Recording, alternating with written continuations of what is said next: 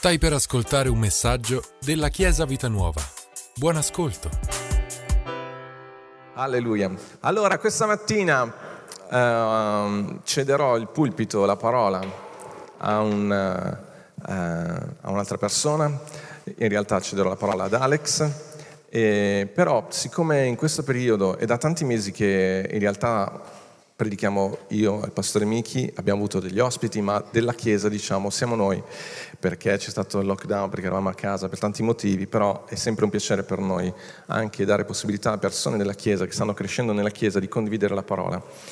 Però desidero anche spendere due parole perché ci sono diverse persone nuove, sia primo turno che secondo turno, e magari non, appunto non conosciamo, non conoscete eh, bene queste persone. Alex, eh, perché Alex predica? Non perché io non avessi o desiderio di predicare, ma perché il nostro ministero, il mio e del pastore Michi, è quello proprio di far crescere il regno di Dio, di far crescere la Chiesa. Siamo felici, ogni tanto ci fermiamo a considerare le grandi cose che Dio ha fatto in questi anni di ministero, 13 anni di ministero, e tra queste cose sicuramente, e per me le cose belle, le cose belle che noi celebriamo, non sono tanto eh, le cose materiali, anche se ci sono anche questo, c'è la crescita economica della Chiesa sicuramente, ma sono le persone. Per noi eh, siete voi, la nostra gioia e la trasformazione che vediamo nella vita delle persone. Circa otto anni fa Alex arrivò nella nostra Chiesa, in realtà lui aveva già accettato il Signore, ma pochissimo poco prima, nel senso che in realtà però non aveva mai, mai, mh, mai fatto parte realmente di una chiesa, quindi iniziamo, ha iniziato il suo percorso di crescita col Signore con noi e, ed è per noi una grande gioia ogni, ogni volta uh, considerare quello che Dio ha fatto nella sua vita, nella vita di Deborah. Abbiamo visto Alex diventare, era un ragazzo, è diventato uomo, è diventato marito, è diventato padre è diventato imprenditore, eh, per noi soprattutto è diventato un servo del Signore, un servo della Chiesa, servo nel senso proprio spirituale. Eh, visto che ieri c'è stata la manifestazione contro la schiavitù, cioè contro, scusatemi, la schiavitù, contro le, le avarese, cioè non c'entra niente, servo nel senso proprio spirituale della, della, della, parola. Manuel è andato, abbiamo una foto su Varese News, non è vero, è uno che gli assomiglia tantissimo, andate a vedere. Cioè... Però Dalila ci ha assicurato che è stato con lei tutto il giorno, aveva un alibi, quindi...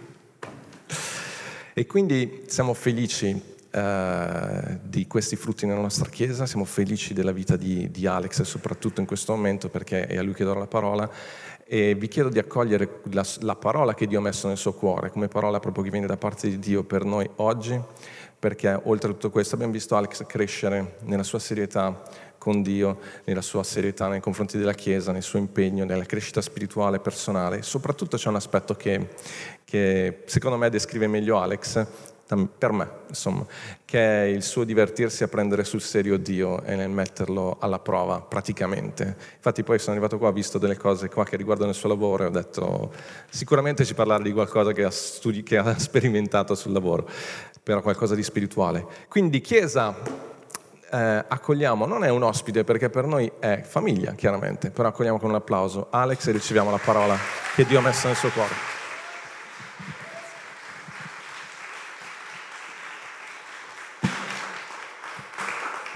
Buongiorno, sono abbastanza emozionato questa mattina perché in effetti è un po' che non predico, causa lockdown, virus e tutte queste cose, però sono molto felice questa mattina perché quando sono venuto qui ho visto il volto di alcune persone nuove e quindi vi, vi dico che siete le benvenute, è molto bello avervi qua.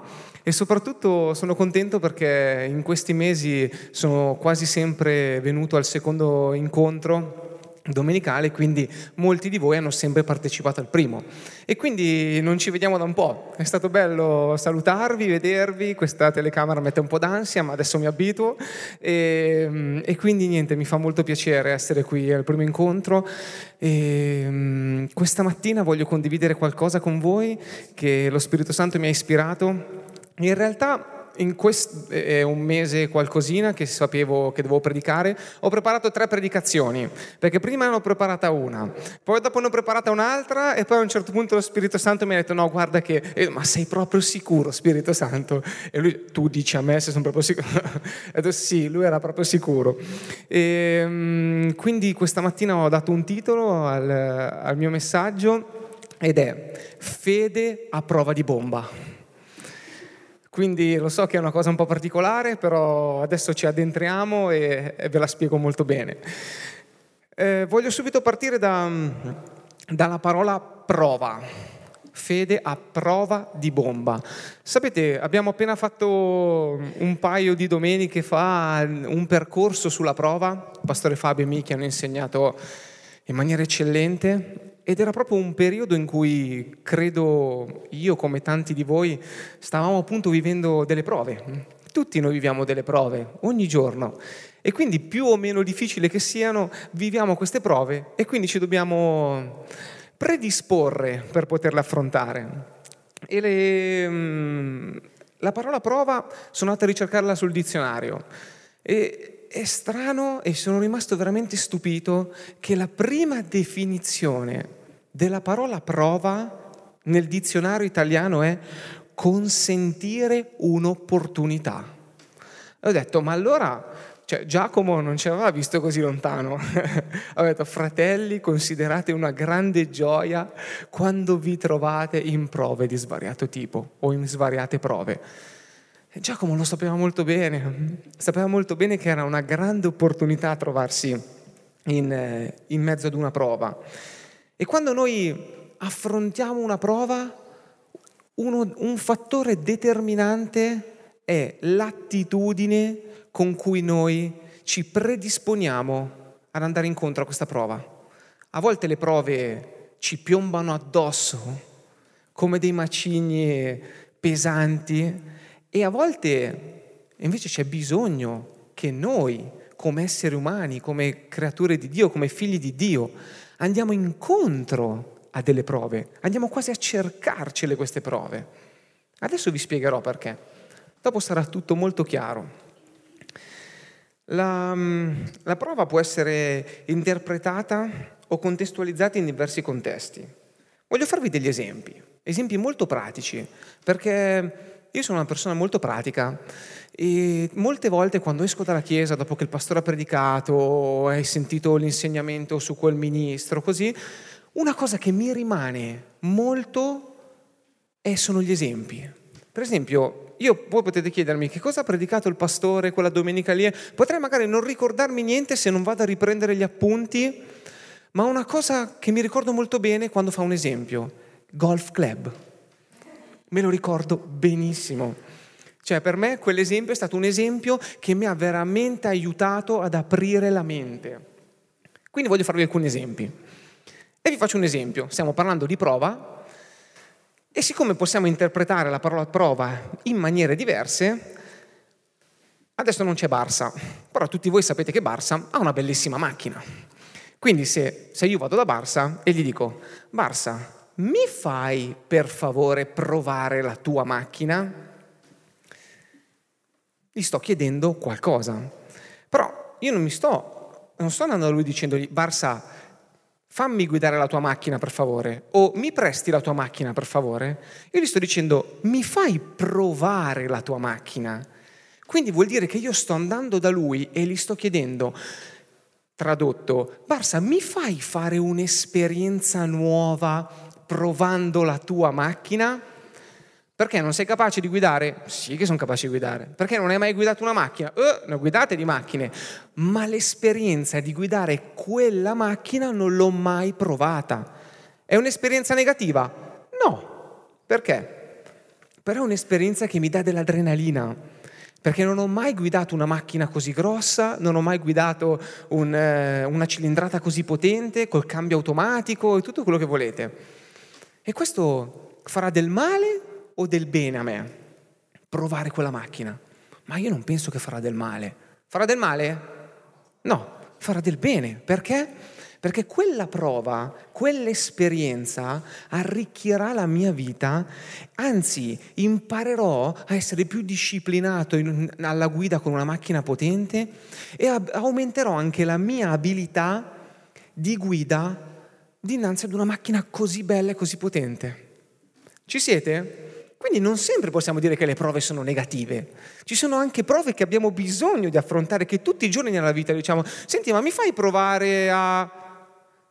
e però non ci rendiamo conto della parola che in realtà stiamo usando. Molte volte attribuiamo quasi sempre una cosa negativa nei confronti della parola prova. Ma non è vero, non è sempre negativa. Voglio farvi degli altri esempi. Questo, chi sa che cos'è questo? Sapete cos'è questo? Telecamera guarda.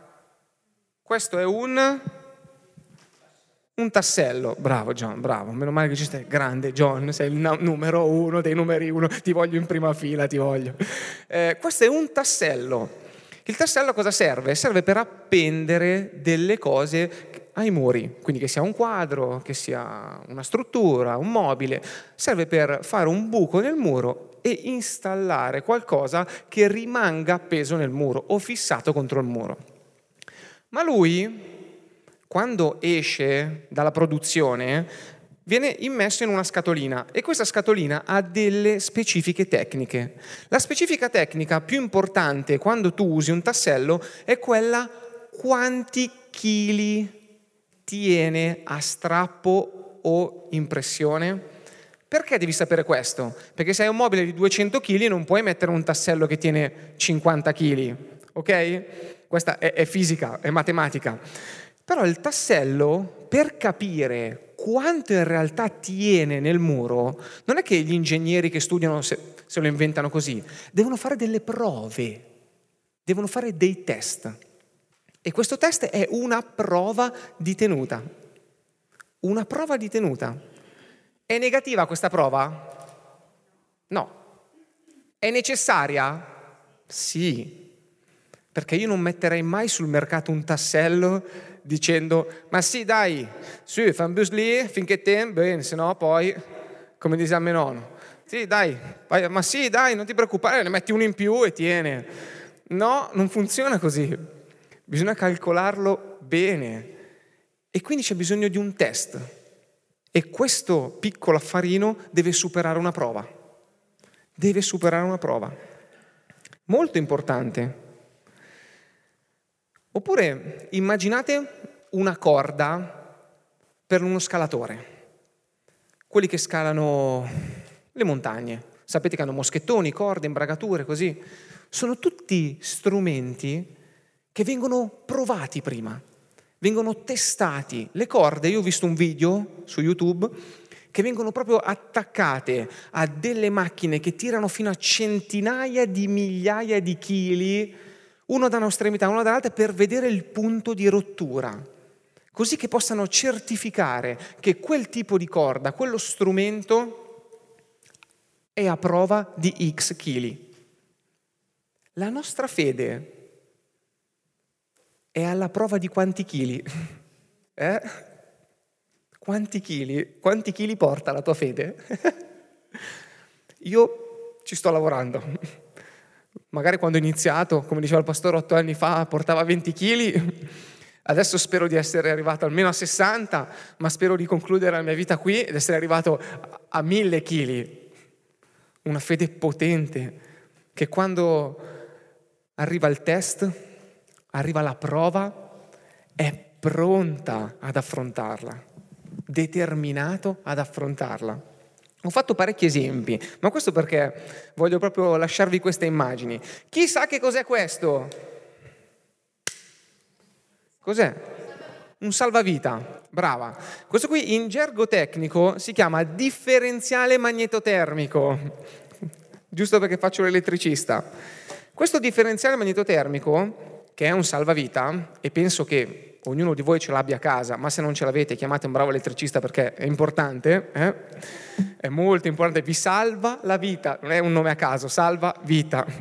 Eh, questo strumento, eh, all'interno di questo strumento passa un flusso di corrente e questo strumento viene provato. Prima di essere immesso nel mercato viene testato, provato.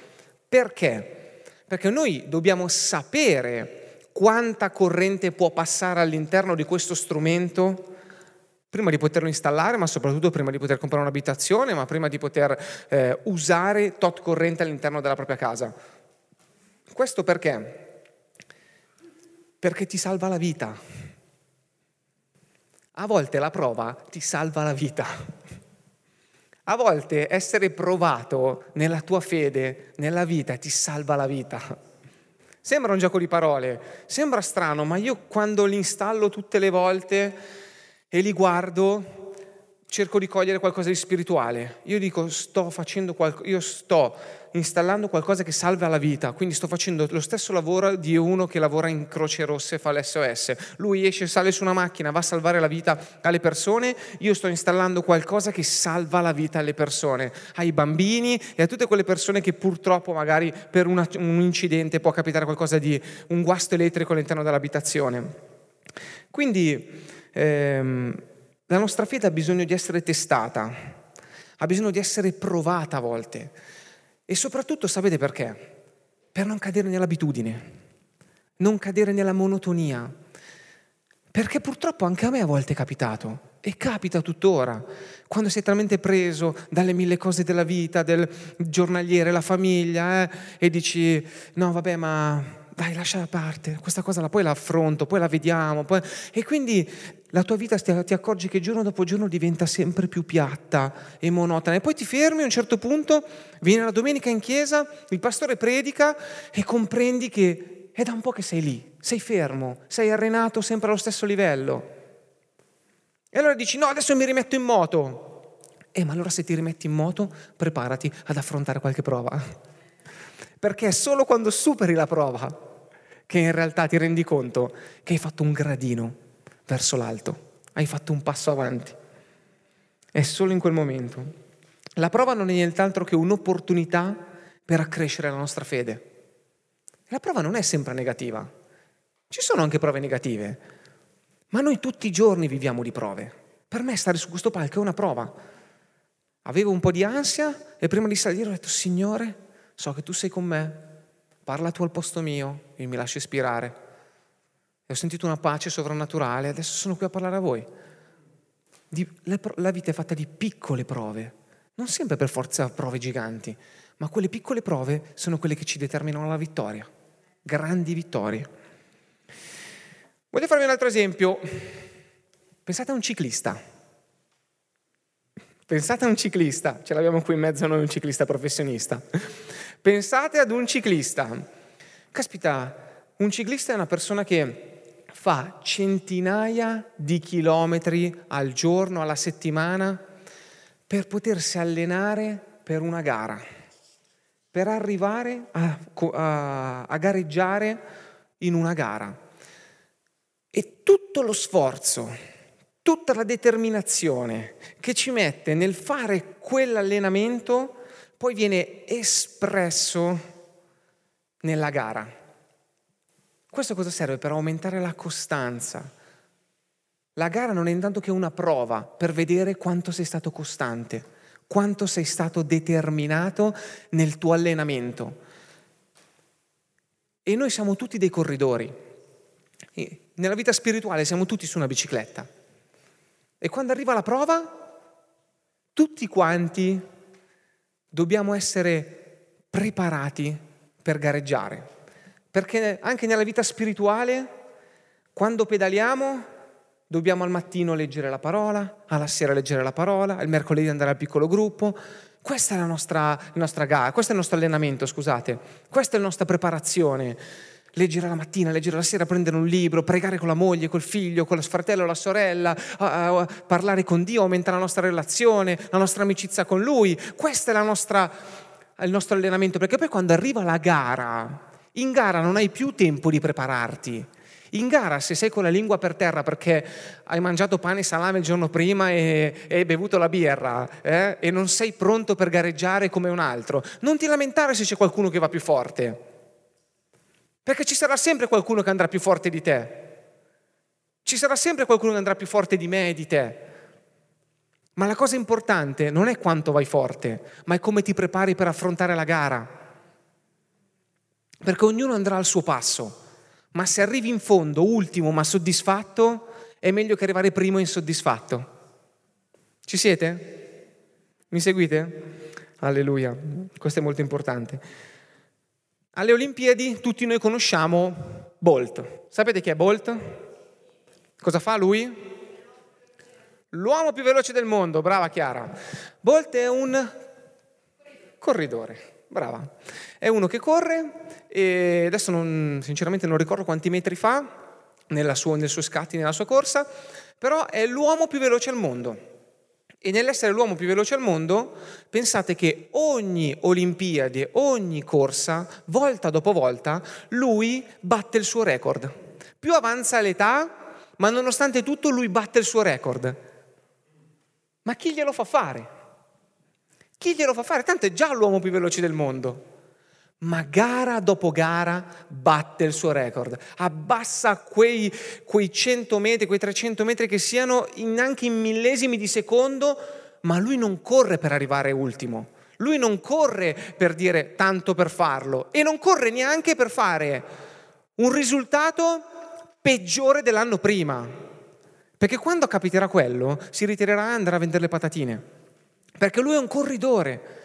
Lui è uno che gli piace correre, è uno che ce la mette tutta. Ma io non penso che durante l'anno o gli anni di prova, di preparazione, scusate, lui stia a casa davanti alla PlayStation.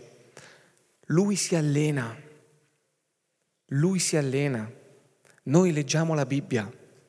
Noi leggiamo un libro cristiano, noi preghiamo, noi ci prepariamo perché quando arriva la prova abbiamo una fede a prova di bomba e la prova ce la mangiamo. Lui corre per fare un qualcosa di meglio, per battere il suo stesso record. Fantastico. Questo mi fa proprio, mi fa proprio emozionare, perché non si sente arrivato Chiesa, chi si ferma è perduto. Chi si ferma è perduto nella vita, nel lavoro, nella famiglia, nella Chiesa, nell'aspetto fisico, nella cura personale. Se ti fermi sei perduto. E lui che non credo che sia, a volte non mi sembra un uomo che si, che si scoraggi, un uomo che, che si ferma. E noi nella nostra fede ci vogliamo fermare o vogliamo essere uomini e donne grintosi che vanno incontro alla prova, io non aspetto che la prova viene a me e dico, dai, vieni, vieni, sto aspettando che vieni. Eh? Alleluia.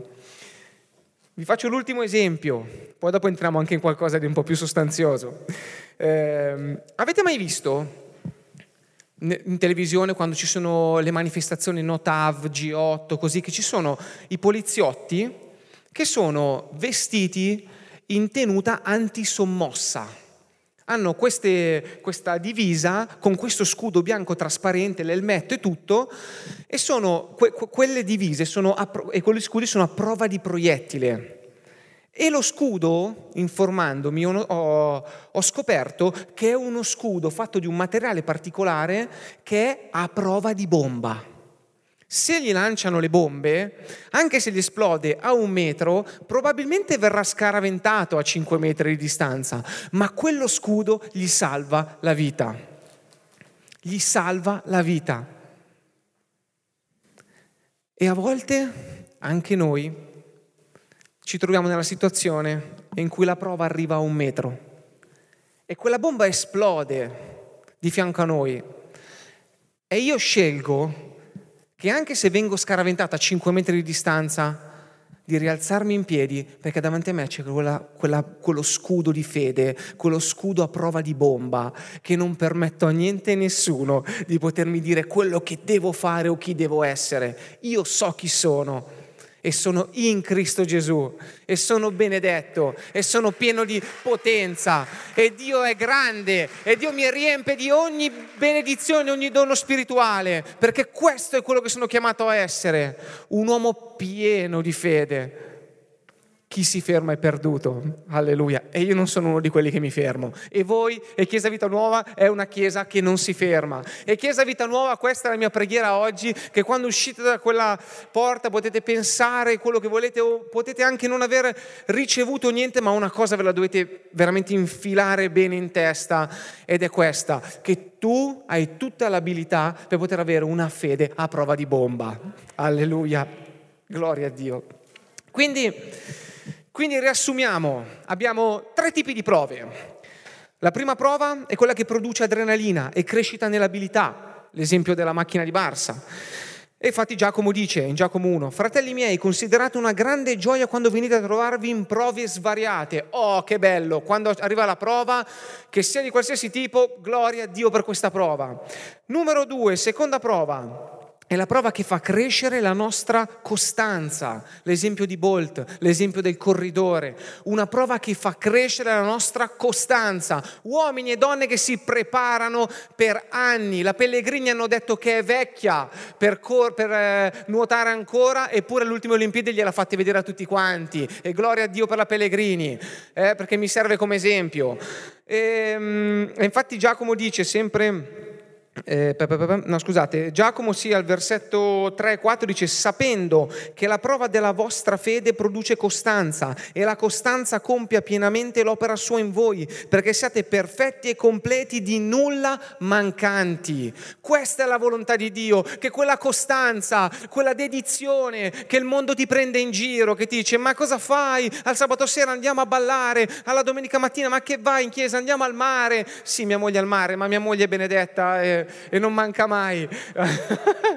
eh, ciao amore. Eh, e quindi quello, quello le persone ci prendono in giro perché noi siamo persone che amiamo Dio, noi non ci facciamo scoraggiare perché quella costanza sarà colei che ci darà la forza di affrontare la prova. E poi la terza prova è la prova che testa, che metta alla prova la nostra resistenza e ci spinge a superare i nostri limiti ci spinge a superare i nostri limiti. Alleluia. C'è un versetto, ci sono dei versetti in 1 Pietro 5, dal 6 al 10, ve li leggo. Umiliatevi dunque sotto la potente mano di Dio affinché Egli vi innalzi a suo tempo, gettando su di Lui ogni vostra preoccupazione perché Egli ha cura di voi. Siate sobri, vegliate, il vostro avversario, il diavolo, va attorno come un leone ruggente, cercando chi possa divorare. Resistetegli, stando fermi nella fede, sapendo che le medesime sofferenze affliggono, affliggono i vostri fratelli sparsi per il mondo. Or, il Dio di ogni grazia, che vi ha chiamati alla sua gloria eterna in Cristo, dopo che avrete sofferto per breve tempo, vi perfezionerà egli stesso, vi renderà fermi, vi fortificherà stabilmente, a lui sia la potenza nei secoli dei secoli. Amen. Verse, questi pochi versetti racchiudono tutto quello che riguarda la prova. Io credo che in questi versetti Dio ha proprio ispirato Pietro a darci la soluzione sia di come si affronta la prova e di come vincerla. Voglio analizzarli un attimo insieme a voi. Umiliarsi, umiliatevi dunque, dice, umiliatevi dunque sotto la potente mano di Dio. Umiliarsi, umiliarsi non vuol dire punirsi o frustarsi a modi cowboy. Cioè, umiliarsi non è nient'altro che riconoscere che Dio è Dio, che Dio ha creato il cielo e la terra, che ogni mattina respiro grazie alla grazia di Dio, che ogni giorno vivo la mia vita e ho quello che ho grazie a Dio. Umiliarsi non è una cosa dispregiativa e negativa. Umiliarsi è riconoscere che Dio è buono, che ama i suoi figli, che mi ama e che desidera grandemente benedirmi, desidera vedermi soddisfatto, desidera vedermi avere successo. Questo è il desiderio di Dio. E umiliarsi non è nient'altro che riconoscere che ho bisogno di Dio in una situazione. Quindi, punto numero uno, quando ci affrontiamo una prova, la prima cosa, riconosciamo che Dio è con noi e ci umiliamo chiedendogli aiuto e coinvolgendolo nella nostra vita lo coinvolgiamo subito. Ok, non aspettare di soffrire mesi prima di andare da lui. Hai un problema? Subito. Papà, ho bisogno di te, vieni, sediamoci al tavolino, facciamo due chiacchiere. Questo è il punto numero uno, quando affrontiamo una prova. Punto numero due, quando arriva la prova, molto spesso ce la teniamo stretta stretta ce la prendiamo, ce la teniamo stretta e diciamo qualcosa di così spirituale che pensiamo sia così spirituale. Eh, questo è il mio fardello da portare, questa è la mia prova da affrontare. Sembra così spirituale, ma in realtà è una frase così religiosa, una frase così fatta, che in realtà non c'ha niente a che vedere con la volontà di Dio. Dio è papà e papà desidera affrontare i problemi assieme a te E papà desidera che tu sgravi i tuoi pesi per metterli nelle sue mani. Perché se tu non li lasci, li tieni stretti stretti, stai sicuro che Dio non te li strapperà di mano. Perché è un papà gentile, è un papà buono, è un papà che stende la sua mano e dice dammi questo peso. Ma se tu non lo vuoi rilasciare, lui non ti potrà mai obbligare. Perché è un papà gentile, un padre buono. Alleluia. Voglio farvi un, um, un, esempio perché mentre stavo meditando su questo ho pensato che qualche giorno fa ho comprato per la prima volta eh, a Paolo, mio figlio, ehm, un Lego, una costruzione di Lego. Lui ha due anni, quindi è piccolino, non è ancora in grado di leggere lo schema e costruirlo. Ha visto, beh, se fosse in grado sarebbe Einstein, cioè, ehm, e, quindi, e quindi lui, siccome non è ancora in grado, io ho costruito insieme a lui questa, questa macchinina. Poi c'era un altro giocattolo da costruire e lui ha visto me che l'ha costruito, che l'ho costruito, quindi lui è partito a mille, voleva costruirlo lui. No, no, papà, papà, via, via papà, io, io papà, io, mio, mio, papà, mio, mio. Ha detto, ok, costruiscilo. Dopo tipo 40 millesimi di secondo, ha iniziato a dar fuori di matto e prendeva queste costruzioni, le teneva strette nelle sue mani e io stavo proprio in quel momento preparando la predicazione, in quei, peri- quei giorni, le teneva nelle sue mani e diceva ah! fino a quando è passato allo scatto successivo, oh! giro per tutta la casa. Allora io con calma l'ho fatto sedere, gli ho spiegato, guarda che il tuo papà è qui apposta per aiutarti, le cose non le devi fare da solo, il tuo papà ti vuole aiutare. E l'ho fatto sedere, l'ho tranquillizzato, l'ho calmato, ho ripreso le costruzioni, le ho prese le ho messe nelle sue mani e io ho sovrapposto le mie mani alle sue piccoline. E intanto che andavamo avanti a costruirlo lui era soddisfatto, era proprio appagato, capiva che non era lui a farlo, ma solo il fatto che io prendevo la mia mano e coinvolgevo la sua mano per costruire quel, bar, quel Lego, lui era la persona più felice del mondo. Abbiamo, ci abbiamo messo più tempo, ma quando abbiamo finito ha imparato che il suo papà era lì e gli dava una mano quando aveva bisogno. E io ho imparato qualcosa di spirituale da quello. Ho detto, il mio papà, che di Lego nel cielo chissà quanti ne avrà, eh? probabilmente per chi ama i Lego quando andrà in cielo avrà la casa fatta di Lego e non si romperanno mai. Quando andremo, andremo in cielo, wow, sarà tutto molto bello, ma il mio papà non è che solo quando saremo in cielo sarà pronto ad aiutarmi. Il mio papà, il nostro Dio, è pronto già oggi qui sulla terra, nella nostra vita. E quando affrontiamo una prova e facciamo qualcosa con le nostre mani, c'è la mano di papà, c'è la mano di Dio sopra la mia e che mi aiuta a costruire pezzo per pezzo la mia vita, la nostra vita. Alleluia. E io qui farei un applauso a Dio. Grazie. Alleluia. Alleluia. Come avrete già immaginato, anche l'amore di Dio va provato. È una prova. Non si può dare per scontato l'amore di Dio. L'amore di Dio c'è, è reale ed è molto più reale di tante cose che vediamo nel, nella materia, nel fisico. Ma l'amore di Dio va sperimentato, va provato dalle piccole cose. Una persona quando entra in chiesa per la prima volta riceve Gesù nel suo cuore, nasce di nuovo e fa la prima esperienza, forse la più bella, la più meravigliosa. Gli angeli del cielo fanno festa, wow, cioè proprio grigliano, fanno di tutto di più, banchettano a manetta. Eh? Wow, mi piace pensarla così perché quando sarò in cielo poi lo scoprirò, però fanno veramente festa per quella persona. Però non è tutto lì. Hai avuto un piccolo assaggio dell'amore di Dio, c'è qualcosa di più. E quel qualcosa di più lo scoprirai giorno per giorno giorno per giorno. Alleluia. Eh, alleluia. Mi volgo verso la conclusione. Ehm, al versetto 8 la parola dice, vediamo che la prova negativa e che provoca sofferenza non viene da Dio ma dal nemico. Capiamo proprio che il nemico è un leone ruggente. È come, scusate, un leone ruggente che va attorno cercando chi può divorare, ma in realtà è come un gattino che cerca di fare la voce grossa contro un pitbull. E il pitbull sei tu. E anch'io cerca di fare la voce grossa per spaventarti, ma appena tu apri la bocca, se stai in silenzio e ti lasci fare tutto quello che vuoi, anche il gattino può far paura al pitbull, ma appena il pitbull si tira in piedi e solo gli sorride, il gattino se la dà a gambe levate, a gambe levate. Alleluia. Questo ci fa capire proprio molto bene che la prova non è la volontà di Dio.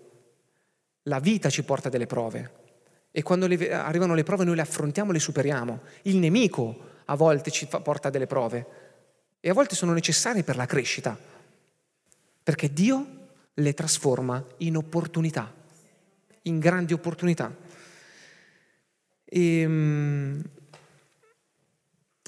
al versetto 9 ci insegna come affrontare la prova, resistetegli stando fermi nella fede resistetegli stando fermi nella fede. Quindi quando arriva la prova, ci umiliamo, quindi eh, avete capito, nel senso buono, andiamo da Dio, riconosciamo che Lui è papà, gli diciamo vieni ad aiutarci, ci prendiamo consapevolezza che non siamo dei gattini ma siamo dei pitbull e poi ci dice anche come affrontarla, resistetegli stando fermi nella fede. Dobbiamo imparare a resistere, perché a volte con uno sciocco di dita arriva la risposta, arriva la soluzione. E a volte invece ci vuole un po' più di tempo. E ben venga il tempo che ci vuole, tanto io resisto. Perché? Perché ho una fede a prova di bomba. Possono esplodere le bombe dappertutto, ma i miei scudi, la mia tuta antisommossa, il mio elmetto non permetteranno a niente di scalfirmi. Alleluia. E, ehm, concludo raccontandovi un, eh, diciamo, il, ciò che mi ha ispirato a, a parlare di questo? Qualche settimana fa ho avuto un problema alla schiena, ho fatto uno sforzo molto molto pesante e ho sentito un, tipo uno strappo alla schiena, non riuscivo più a muovermi. Allora domen- un giorno sono andato in chiesa, ho incontrato Manuel e gli ho detto Manuel puoi pregare per favore per me perché ho tanto mal di schiena, non riuscivo neanche a stare seduto in macchina mai capitata una cosa del genere. Manuel prega per me e subito ho sentito dei benefici, ho sentito eh, del calore, ho sentito qualcosa di, di, di, di, sovrannaturale. Il giorno dopo mi sono svegliato e ho sentito che, che, stavo bene. Gli ho scritto anche un messaggio, gli ho detto grazie Manuel perché veramente tu hai pregato per me e io sto molto bene. Però a un certo punto, dopo qualche giorno di lavoro, ho iniziato a sentire un dolorino e io avrei dovuto resistere Sapevo che avrei dovuto combattere, sapevo che avrei dovuto dirgli dolore, vattene via immediatamente da me nel nome di Gesù, perché tu non appartieni alla mia vita. Ma io cosa ho fatto? Mi sono dimenticato. Ho preso un paio di Voltaren. E dopo un paio di giorni ero ritornato ad avere più male di prima quando pregava Manuel, ha pregato Manuel per me. Non riuscivo proprio più a muovermi, non riuscivo più a stare in piedi. Allora ho riconosciuto che dovevo fermarmi. Mi sono fermato, sono andato nella mia camera, ho alzato la mia voce, ho preso versetto, questi versetti, prima Pietro 5, 6, 10, e ho iniziato a dichiararli. Ho preso autorità come quel pitbull e ho detto nel nome di Gesù, dolore alla schiena, vattene via. Qualsiasi cosa sei, non mi interessa, non fai parte di me, vattene via nel nome di Gesù. Non ho sentito subito beneficio, ma ho sentito un gran beneficio dentro ho sentito che la guarigione era avvenuta nel mio cuore. E allora da lì ho iniziato a resistere. Tempo tre giorni non ho avuto più niente. Tre giorni di Voltaren non mi hanno fatto niente. Tre giorni di preghiera e resistenza mi hanno dato una grande vittoria. Era una prova? Probabilmente sì. È venuta da Dio? No, Dio non mi ha mandato quella malattia. Io sono stato stupido a spostare quel letto pesantissimo. Io sono stato stupido. Però è capitato e non ci potevo fare niente, indietro non potevo tornare, potevo solo andare avanti. Ho scelto di seguire qualcosa di umano e mi ha portato più male che bene. Allora ho capito che io sono un essere spirituale e quindi dovevo fare qualcosa di spirituale. Ho preso autorità e ho vinto. E ho vinto. E da lì ho finito di preparare questa predicazione. Ho finito e ho detto, ne avevo preparate altre come vi ho detto, ma ho capito che questa era quella giusta, perché era quello che stavo vivendo, perché era quello che probabilmente qualcuno qui o lì aveva bisogno di ascoltare. Alleluia, aveva bisogno di ascoltare. In conclusione, vediamo che la prova non sempre è qualcosa di negativo, ma fa parte della vita. E la vita è fatta di momenti belli e di momenti brutti, ma tutti questi momenti ci preparano per l'eternità. Ci preparano per l'eternità. Alleluia. Quindi desidero che possiamo alzarci in piedi. E e forse è stata una predicazione un po' ripetitiva perché ho detto molte cose che ho imparato nelle settimane scorse dal pastore Michi e pastore Fabio. Però era quello che sentivo nel cuore di dover condividere con voi. E se qualcuno oggi sta affrontando una prova di qualsiasi tipo, che sia finanziaria, che sia di salute, che sia relazionale, se stai vivendo qualcosa di veramente difficile o anche non troppo difficile, ma che comunque sai che devi affrontare, oggi è il momento giusto. Chiudi i tuoi occhi e cerca quell'incontro con papà dove la sua mano verrà a sovrapporsi alla tua e ricevi. Apri il tuo cuore e ricevi. Mentre cantiamo questa canzone, ricevi. E se invece hai capito che ti sei fatto prendere a pugni dal gattino per troppo tempo, allora sii chi, chi sei nato per essere, chi, chi, Dio ha creato per essere, giusto? Giusto. Sii quel pitbull. Prendi autorità e digli nel nome di Gesù, il nome che è al di sopra di ogni nome, Amen. via nel nome di Gesù. Via. Ma Ebrei 10:23 dice manteniamo ferma la confessione della nostra speranza senza vacillare perché fedele è colui che ha fatto le promesse. Fedele è colui che ha fatto le promesse. Grazie per averci ascoltato. Rimani aggiornato attraverso i nostri canali social. Ci trovi su Facebook, Instagram, Spotify e sul sito www.chiesavitanuova.org.